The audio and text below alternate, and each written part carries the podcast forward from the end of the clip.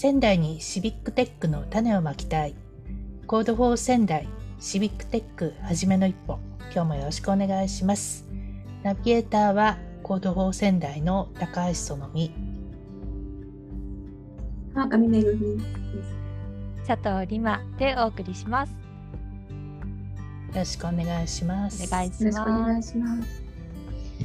はい、えっ、と前回あのリマさんの回でまあ、ちょっとお話ししたんですけれどもリマさんと私が8月に、まあ、ちょっとコロナの方に感染してしまいまして、えー、2人ともまあ自宅療養という形になりました。でまあ、あのそこでリマさんがいろいろ考えた実際にこの自分が経験して初めて分かったこととかでまあやっぱりこういう助け合いみたいなのが必要なんじゃないかっていうようなお話がありましたがで、実際、あのですね、私はそういう意味で言うと、その、あの、社会的弱者というか、なんというか、あの、孤立しがちな、まあ、まさに一人暮らしをしているので、えー、で、ちょっと感じた、今回のコロナの間を通じて感じたことを少しお話しさせていただきたいんですけど、まず、あの、私の場合はですね、あの、医療機関受診したんですね、実は。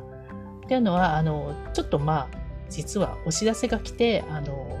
そのあなた、まあ、ちょっといわゆるコロナに、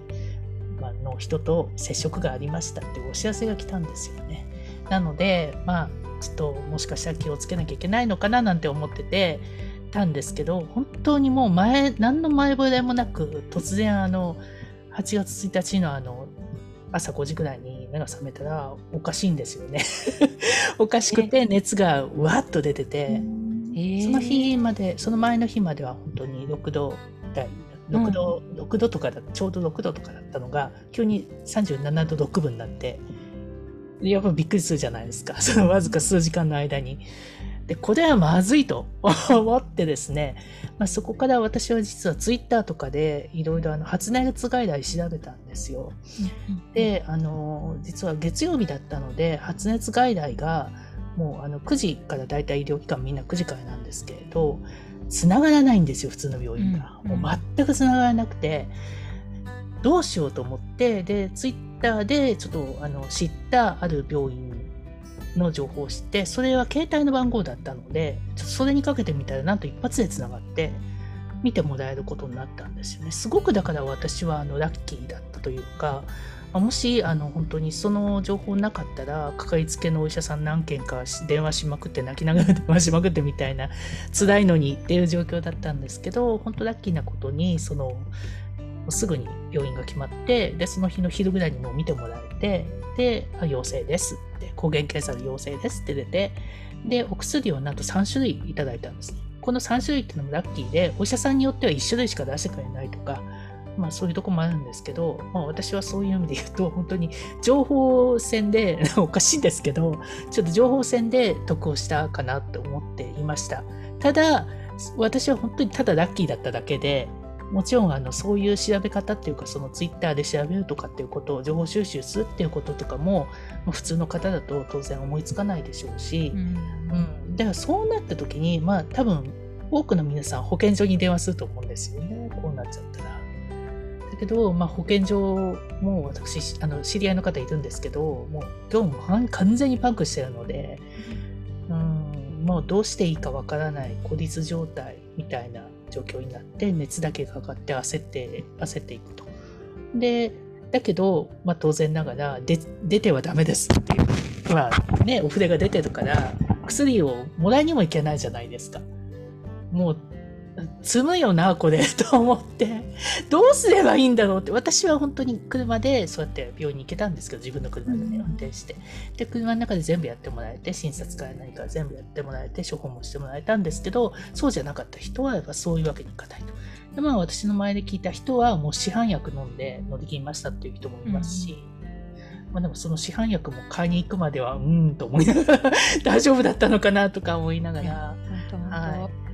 であの療養期間中でありがたかったことっていうのはやっぱりその仲間、まあ、ここで言うとリマさんとか、差し入れしてくださったりとかして本当にもうありがたくてでしかもお会いできないので本当玄関の前に置いてもらうとか、うん、あとウーバーイーツさんも結構頼んで私は。で、ウバーイスさんはもう玄関前対応もバッチリなんで、すごいなんか、あ、もう、ハルバイスはこんなに楽に立つと思わなかったみたいな、なんかそんなことがあったりとかして、うん、で、あと保健所さんのそのなんか療養品のお見舞い品とかっていうのあるんですけど、結局それはもう10日ぐらいしないと来ないんですよ。だから治った頃にようやく来るみたいな感じなので、まあ、さもう今の状況だと食料とかは自分で調達しておかないといけないので、あらかじめやっぱりストックしておくね、特に一人暮らしの人は うん、買いに行けないのでストックしていく必要があるかなとか思いながらも、あのまあ、本当、リマさん、本当にありがたかったんですけど、まあ、他の方も頼みたくても、やっぱりあの私の友達みんな仕事を持ってる人なので、うん、平日の昼間にお願いするわけにやっぱりいかなくて、なんかそこもな、なんかこ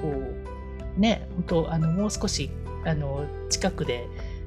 まあね、声をかけられそうな学生さんとかそれそれこそ、そういう人があのこうそういう困りごと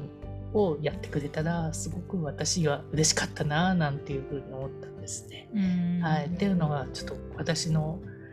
療養の感想です。とにかくもうあってはいけないで、あってはいけないでその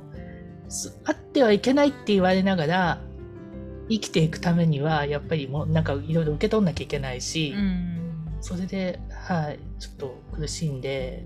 通院してた病院とかも、まあ、あの電話であのできますかとかしてで薬を届けてもらったらなんかなぜかあの着払いになってて どうしたらいいのこれみたいな。着払いって合わなきゃいけないじゃないみたいな。あ確かにそうか。ってんだろうとかね、うん、着払いの件は結構これは大問題だなと思って、あっちゃいけないっていうのに何急便のお兄さんには移していいってことなのこれって思いながら。はい。なんかすいません、なんかちょちょっといろいろ、いろんなこと考えてしまったんで、まあ本当たくさん、たくさんやっぱり課題があるなと、一人者の療養で、で、ましてあの、年があの上がるごとにやっぱりリスクが高くなっていって、そういう持病を持ってたりする方とか、通院は、通院は、まあ通院はまあね、対応できたとしても薬どうやって受け取るんだとか、うんうん、まあ、いろんなたくさん、まあ、課題があったなというふうに思ったのでちょっと今回のこの経験をもとにですね、まあ、あの何かできることをしたいなと行動仙台として何かできることをしたいなって思いました。うんうん、したいですね。はい、私のずっと喋ってばっかりで今回は。はい。そういう実感が重要ですよね。そうですね。本当。困ったっていう。困った。そうリアルなところからですよねシビックテックの一歩、